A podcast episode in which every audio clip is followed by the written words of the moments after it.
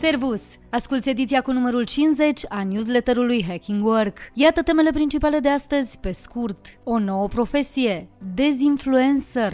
Flexitariatul aduce revoluția profundă în piața muncii. H&M folosește teste IQ și de personalitate ca să se scape de angajați. Spania devine o țară model pentru drepturile femeilor. Educația din România între grevă și comă. Munca în echipă ne sincronizează creierele. Eu sunt Ioana Sabo, iar tu asculti ediția 50 a Hacking Work News. Să-ți fie de folos!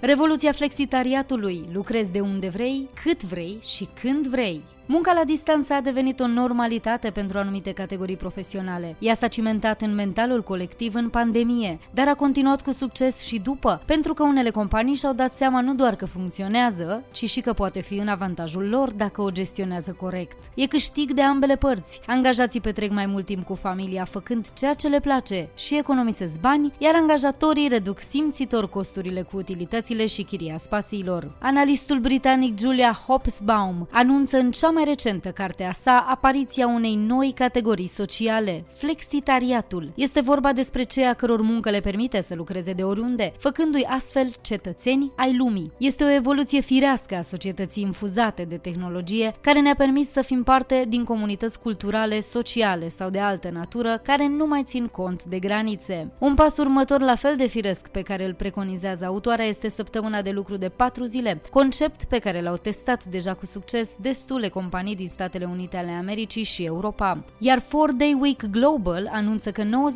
dintre companiile care au implementat experimental proiectul au declarat că nu au pierderi de calitate sau de performanță. Chiar și în culturi reticente la schimbare, cum ar fi cele din Orientul îndepărtat, începe să se experimenteze săptămâna redusă de lucru, chiar dacă în formate adaptate local. În Japonia, 200.000 de angajați ai Nippon Telegraph și Telephone Corp vor putea munci din birouri satelit răspândite prin țară și nu vor fi obligați să meargă la unul anume. Această nouă perspectivă asupra muncii vine ca răspuns la cultura always on și pune accentul pe individ, în defavoarea obiceiului nociv de a avea angajații mereu activi și la îndemână. Este un pas spre sănătate psihică, dar și spre normalitate, pentru că în realitate, așa cum ne-a arătat și pandemia, pandemia, majoritatea joburilor pot fi făcute la fel de bine în patru zile. Și pentru că o bună parte dintre acțiunile noastre, mai ales cele de la birou, sunt redundante. Am aflat în pandemie că zecile de ședințe în care ne găsim săptămânal sunt cronofage și că se poate economisi timp în multe alte momente ale zilei. Timp pe care să îl folosim util doar pentru tascuri unanim avantajoase. Noile tendințe ne arată că nici numărul de zile de muncă, nici numărul de ore și nici chiar prezența fizică la birou nu reprezintă factori atât de importanți pentru eficiența muncii, așa cum se credea. Este vorba mai degrabă despre responsabilitate și respect reciproc, unde angajatul se evidențiază prin rezultatele și efectele muncii sale, iar cultura se mută din zona de control într-o zonă a încrederii. Conform Juliei, flexitariatul anunță că a venit vremea unui nou contract social, adaptat la nevoile secolului 21.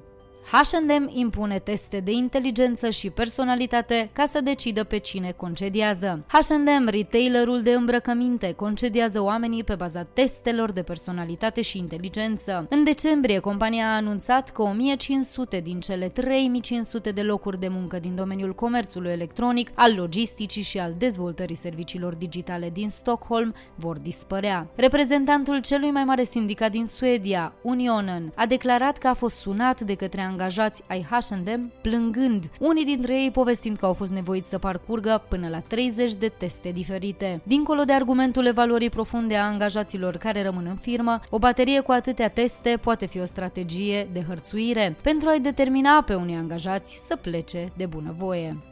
Spania, prima țară din Europa care aprobă concediul menstrual plătit. Parlamentul spaniol a aprobat proiectul de lege care le oferă femeilor posibilitatea de a cere concediu medical pentru perioada menstruației. Proiectul de lege face parte dintr-o lege mai amplă care vizează drepturile femeilor, incluzând posibilitatea de a avorta în spitalele publice, dar și furnizarea gratuită de produse pentru igienă intimă în școli și închisori. Măsura a fost salutată de susținătorii drepturilor femeilor, dar mai ales de femeile care se se confruntă cu dureri puternice care le afectează productivitatea lună de lună. Mai mult de jumătate dintre femeile aflate la menstruație se confruntă cu dureri timp de una sau două zile în fiecare lună. Pentru unele, durerea este atât de severă încât nu pot desfășura activități normale timp de câteva zile, potrivit Colegiului American de Obsteticieni și Ginecologi. Spania urmează exemplul Japoniei, care a introdus concediul menstrual în legislația muncii încă din 1947.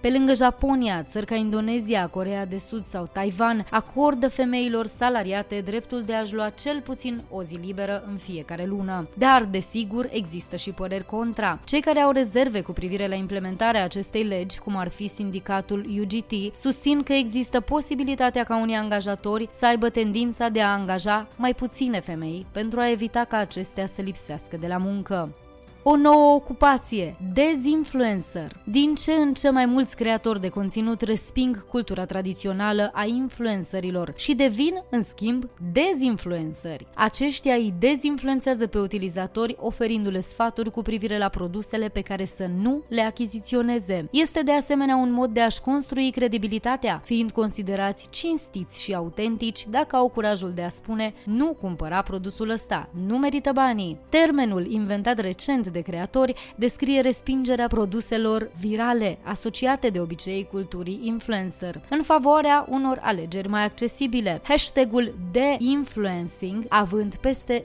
228 de milioane de vizualizări pe TikTok. Popularitatea tendinței este determinată de momentul ales și de faptul că oamenii s-au săturat să li se spună că trebuie să cumpere constant ceva, potrivit lui Jago Sherman, șeful departamentului de strategie al agenției de marketing social media GOAT. Pe măsură ce costurile vieții cresc, creatorii de conținut se străduiesc să câștige încrederea celor care nu își mai permit produsele scumpe, pentru care unii influenceri sunt plătiți cu bani grei pentru a le promova. Totuși, unii specialiști consideră că este o strategie prin care doar încearcă să te convingă să cumperi un anumit produs în favoarea celui criticat. Nu încurajează neapărat reducerea consumului.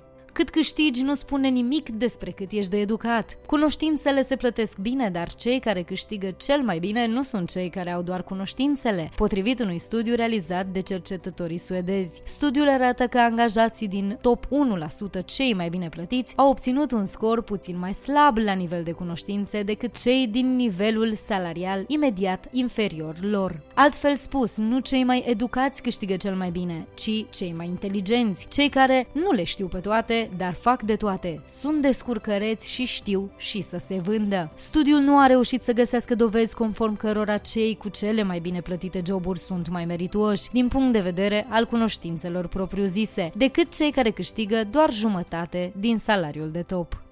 Haide vino înapoi devine noua melodie a angajatorilor. Nu, nu este vorba despre o mișcare de tip Elon Musk, în care îți dai oamenii afară, iar apoi îi rogi să revină. Cel mai mare lanț de supermarketuri ca profit din Statele Unite, Kroger, își cheamă înapoi angajații care au demisionat. Din cauza lipsei de angajați, recrutorii Kroger îi contactează pe foștii angajați pe rețele precum LinkedIn sau Facebook și le propun oferte avantajoase de revenire. Rezultatul este un număr mai mare de angajați angajați, între ghilimele, noi, care se întorc și își ating obiectivele mai repede, fiindcă au deja experiență, comparativ cu persoanele proaspăt recrutate. Este un avantaj evident față de strategia altor companii, care doar măresc pachetele de beneficii, dar angajează oameni fresh, care nu au avut experiență cu firma înainte.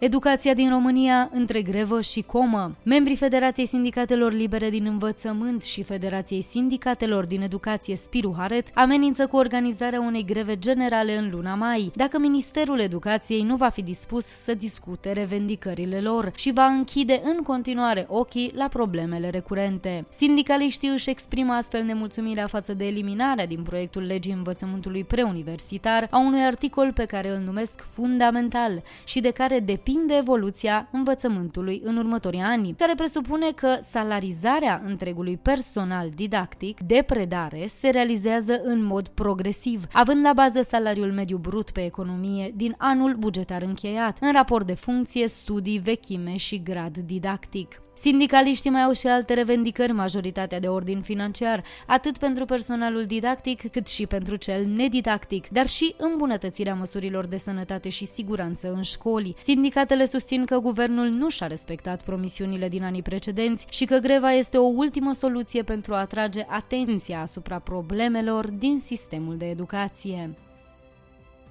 Ediția audio a newsletterului Hacking Work vă este oferită de DevNest, compania de software pasionată de oameni, idei și expertiză digitală, cuibul în care cresc sănătos și în siguranță oameni, cariere și soluții tehnologice. De asemenea, această ediție audio vă este oferită de MedLife, furnizorul național de sănătate al României, care a lansat singurul abonament medical 361 de grade și alături de care vă oferim inspirație prin idei valoroase pentru organizații sănătoase. PFA-urile sunt în floare în România. La finalul anului 2022, în România erau 430.073 de PFA-uri active. Dintre acestea, anul trecut s-au înființat 31.862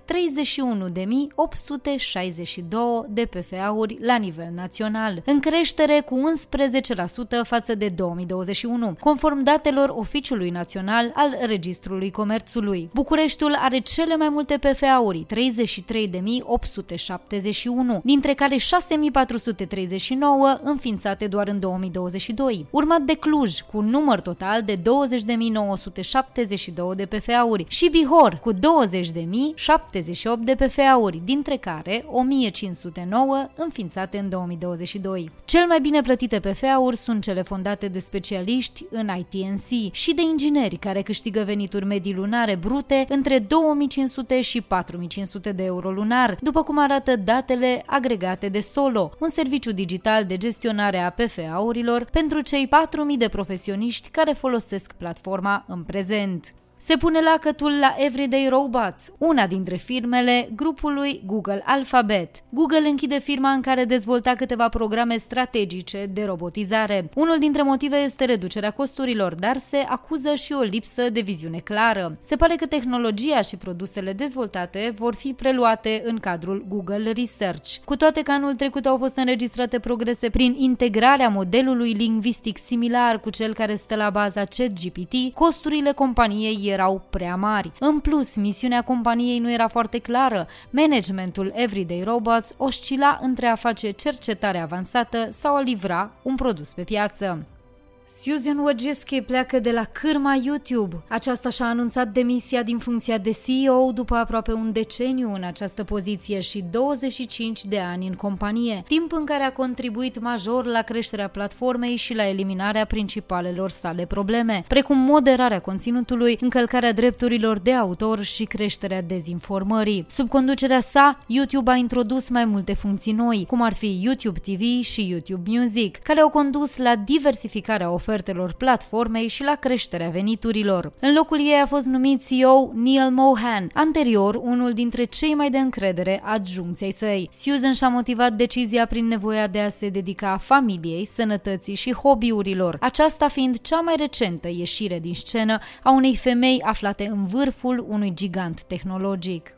Ericsson lasă 8500 de oameni fără loc de muncă. Compania suedeză de telecomunicații Ericsson va concedia 8500 de angajați ca parte a măsurilor sale de reducere a costurilor. Aceștia reprezintă circa 8% din totalul forței de muncă, 105.529 de persoane în întreaga lume. Purtătorul de cuvânt al companiei susține că aceste disponibilizări vor intra în vigoare în prima jumătate a anului 2023, putând să se extindă și în anul 2023. 2024 dispar casierii de la Oșan. Până în 2025, toate magazinele Oșan vor avea numai case self-checkout. Toți angajații din zona caselor de marcat devin consilieri, noul lor rol fiind acela de a acorda asistență și suport clienților. În prezent, 12 dintre magazinele Oșan, hipermarketuri, supermarketuri și magazine de proximitate mai Oșan din București, Cluj, Constanța, Brașov, Iași și Timișoara sunt deja echipate cu noul sistem de case. Concediere în trending la TikTok. Simona, fostă angajată TikTok, a postat un clip pe platformă în care documentează ultimele minute de la fostul ei job. În încercarea de a se răzbuna, a furat din companie gustări, bomboane, chipsuri, tețe instant, macaroane cu brânză și batoane de ciocolată. Clipul s-a viralizat extrem de rapid și putem spune că Simona a lăsat neintenționat companiei un cadou de rămas bun în valoare de aproape un milion de vizualizări. Cum își aduc copiii pe lume mamele din Danemarca, în hohote de râs? Spitalul Vidovre, situat într-o suburbie a metropolei Copenhaga, are cea mai mare secție de maternitate din toată Danemarca. Aici, viitoarele mame pot primi protoxid de azot sau gaz de râs, ca anestezic pentru a le ajuta cu durerile travaliului. Protoxidul de azot este unul dintre gazele cu efect de seră care contribuie la încălzirea globală, dar acum experții au găsit o formă sustenabilă și prietenoasă cu mediul pe care să o folosească în ajutorul mamelor. Google neagă că ar folosi tehnologia AI pentru a decide concedierile. În urma acuzațiilor primite de la sindicaliști, Google a negat că utilizează algoritmi de inteligență artificială pentru a departaja angajații în procesul de concediere, conform The Washington Post. Compania a explicat că ia aceste decizii doar pe baza performanțelor angajaților și a feedback-ului primit de la supervizori, iar procesul de departajare este unul realizat strict de oameni. Indiferent dacă este este adevărat sau nu, angajații au multe motive să fie suspicioși. Un sondaj recent, Captera, a descoperit că 98% dintre liderii de resurse umane americani au declarat că vor utiliza software și algoritmi pentru a reduce costurile cu forța de muncă în acest an. Cu toate acestea, doar jumătate dintre acești lideri au fost încrezători că tehnologia va oferi recomandări obiective. Știai că atunci când muncim în echipă, creierele noastre se sincronizează? Ceva surprinzător se întâmplă atunci când două persoane lucrează împreună la același proiect. Regiuni din creierele lor se sincronizează, după cum arată un studiu recent. Asta sugerează că ne putem potrivi activitatea neuronală atunci când muncim sau socializăm în cadrul unui grup. Neuronii din creierele celor două sau mai multe persoane s-au activat în același timp ca și cum ar fi fost un sistem unic. Aceste sincronizări au fost mai puternice atunci când oamenii se priveau unul pe celălalt, indicând importanța contactului contactului vizual în timpul interacțiunii. Cum să te bați cu pumnii în piept și să etalezi așa zisele valori în fața angajaților care și-au pierdut încrederea?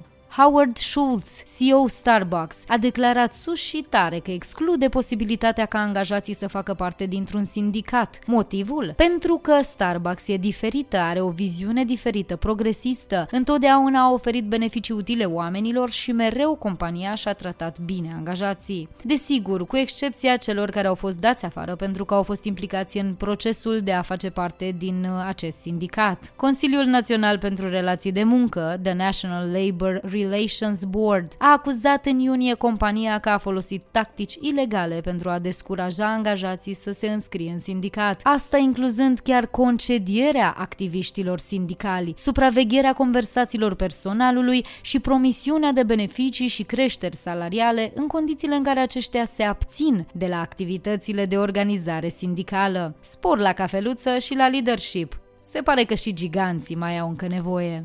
Asta a fost tot pentru astăzi. Dacă ți-a plăcut Hacking Work News, trimite acest link și prietenilor sau colegilor tăi. Pentru concursuri, caricaturi și resurse video care nu pot fi transpuse în ediția audio, accesează cu încredere varianta scrisă a newsletterului. Ne poți citi pe hackingwork.substack.com. Găsește episoadele noastre pe YouTube, Spotify, Apple Podcasts și toate platformele populare de streaming. Ne poți scrie pe news.hackingwork.ro Eu sunt Ioana Sabo și îți mulțumesc că ne asculți, ne citești și ne rămâi aproape, ca să mergem cu toții mai fericiți, la serviciu, nu la scârbiciu. Ne reauzim la newsletterul viitor.